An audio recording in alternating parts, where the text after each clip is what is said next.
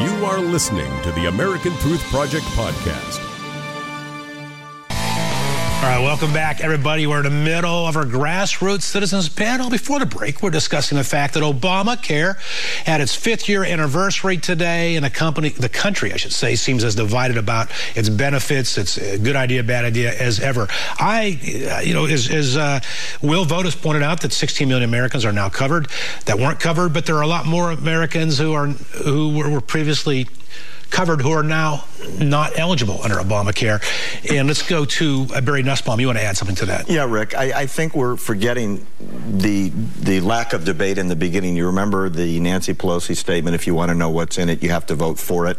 As time has gone on, eh, the story has gotten worse and worse, more convoluted, and more weird stuff is coming out of this law. It's incredibly expensive. And remember, all the promises were made. If you like your doctor, you can keep your doctor. If you like the coverage you have, you can keep the coverage you had almost every presumption that people actually supported in the beginning, the good stuff, turned out to be not true. Yeah, I mean, you have to admit, I would think, Will, you, you at least would have hoped they had more transparency. Well, yes, of course, but this is the first time in the country's history where we were able to even get this far. You know, and yeah, if you're going to make an omelet, you're going to break some eggs. Of course, that there's going to be problems, there's going to be cracks. My hope would be that, you know, it would be a continuing debate and we would be able to move forward forward and create, you know, a better plan. Yeah, but, but there is no debate. It got slammed through in a democratically controlled Congress. The Republicans are trying to come up with a fix-it solution, and there's no conversation going on. Well, the Republicans also, not one of them, failed to attend the signing either. All right, let's go to Jerome. Jerome, you wanted to add something. It sounds like you're, he's injecting more government this is like the website on Obamacare. It wasn't working. Yeah, exactly we have some audio difficulties with there, with there, Jerome. Let me just say. We'll come back. We'll, we'll, come, we'll come back to Jerome in a moment. Let me just say this, Will. I, I, I appreciate your, your breaking some eggs and making an omelet analogy. Sure. The, but but when you hear the consultant, the name is, is, Gruber, Jonathan Gruber, come out and say, you know what, this was our plan all along. We wanted to we wanted to distract everybody over here and do this over there. We wanted to to be non-transparent. We wanted to trick people. Look how smart we are. That's what's troubling. Is there ever a piece of legislation that's going to universally appeal to everyone? No. I mean, I do think of the families that are able and the children that are able to have health coverage that weren't previously, and it is not perfect. And I'm not here on television saying that it is perfect, but I am acknowledging, you know, that there are people, millions of Americans, that are able to go to the doctor and get the health coverage that they need for their families All because right. of this. All right, let's go to Jerome. Try, try again one more time, Jerome.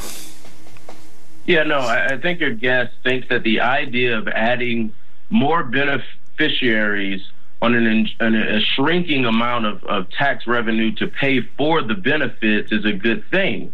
I mean, there were some great ideas that Obamacare never actually inserted. I mean, the the iPhone does not cost six hundred dollars anymore just because you can only buy it in Florida from AT and T. No, it's competition. And, and and honestly, medical expenses are so high exactly because the government is in it. States from Oregon to Maryland are giving up their ex- exchanges.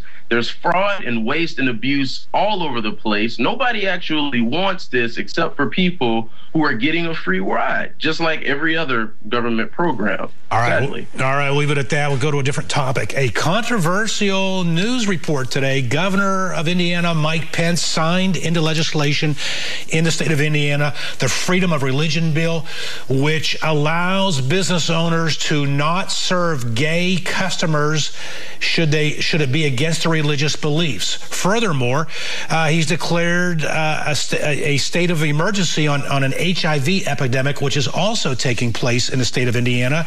Those two things coincidental one would believe. Let's start with Bridget Melson.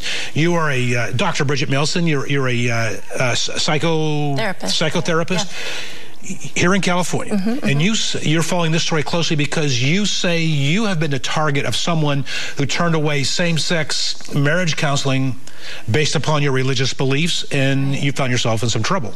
Yeah, I um, do marriage and family counseling, and to me, I believe um, as a Christian that marriage is between a man and a woman. So. Um, uh, CAMFT is our organization that we're under, our association, and they did come out with the fact that they were looking at taking licenses away from therapists who refuse to see gay couples in marriage counseling or premarital, which is something I don't understand because that is an act I don't agree with.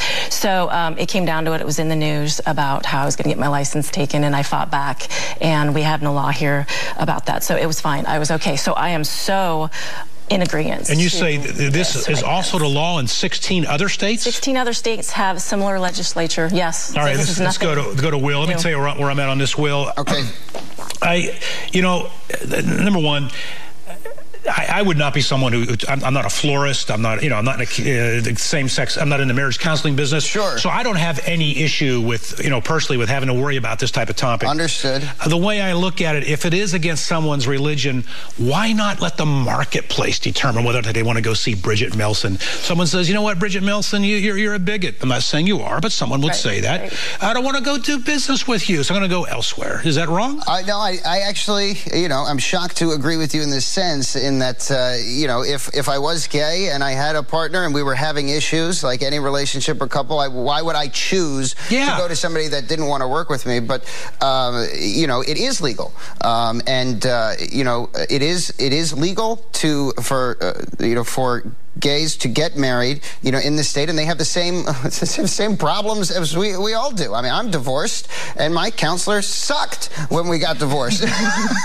know?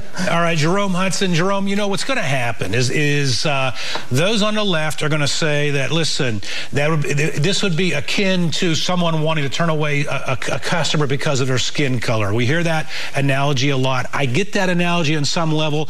On another level, personally, I feel that's offensive to, to African Americans American folks to, to make that comparison. But how, how do you feel about this, this legislation signed into law by Governor Mike Pence today? Oh no, this is this is where the culture war is. I, I think that the liberal left won the culture war, and this uh, is an example of them purveying the battlefield and just shooting the wounded at this point. I mean, it's completely unnecessary. Like, if, if it's already legal in the state for people of the same sex to get married. Like, and if you if you don't want to go to to seek out a service like a T-shirt or or a cake from one business, I feel like it would be a boon to the pro gay marriage uh, cake I agree. baker. Every gay marriage cake in the state.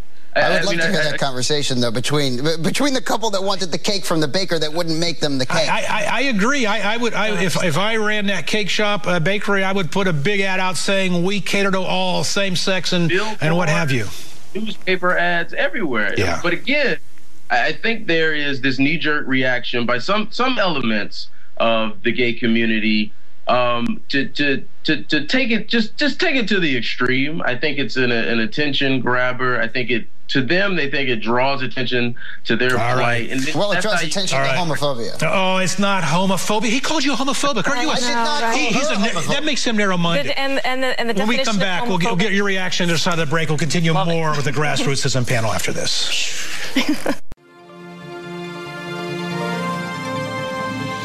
Thanks for listening to the American Truth Project, a 501c3 nonprofit.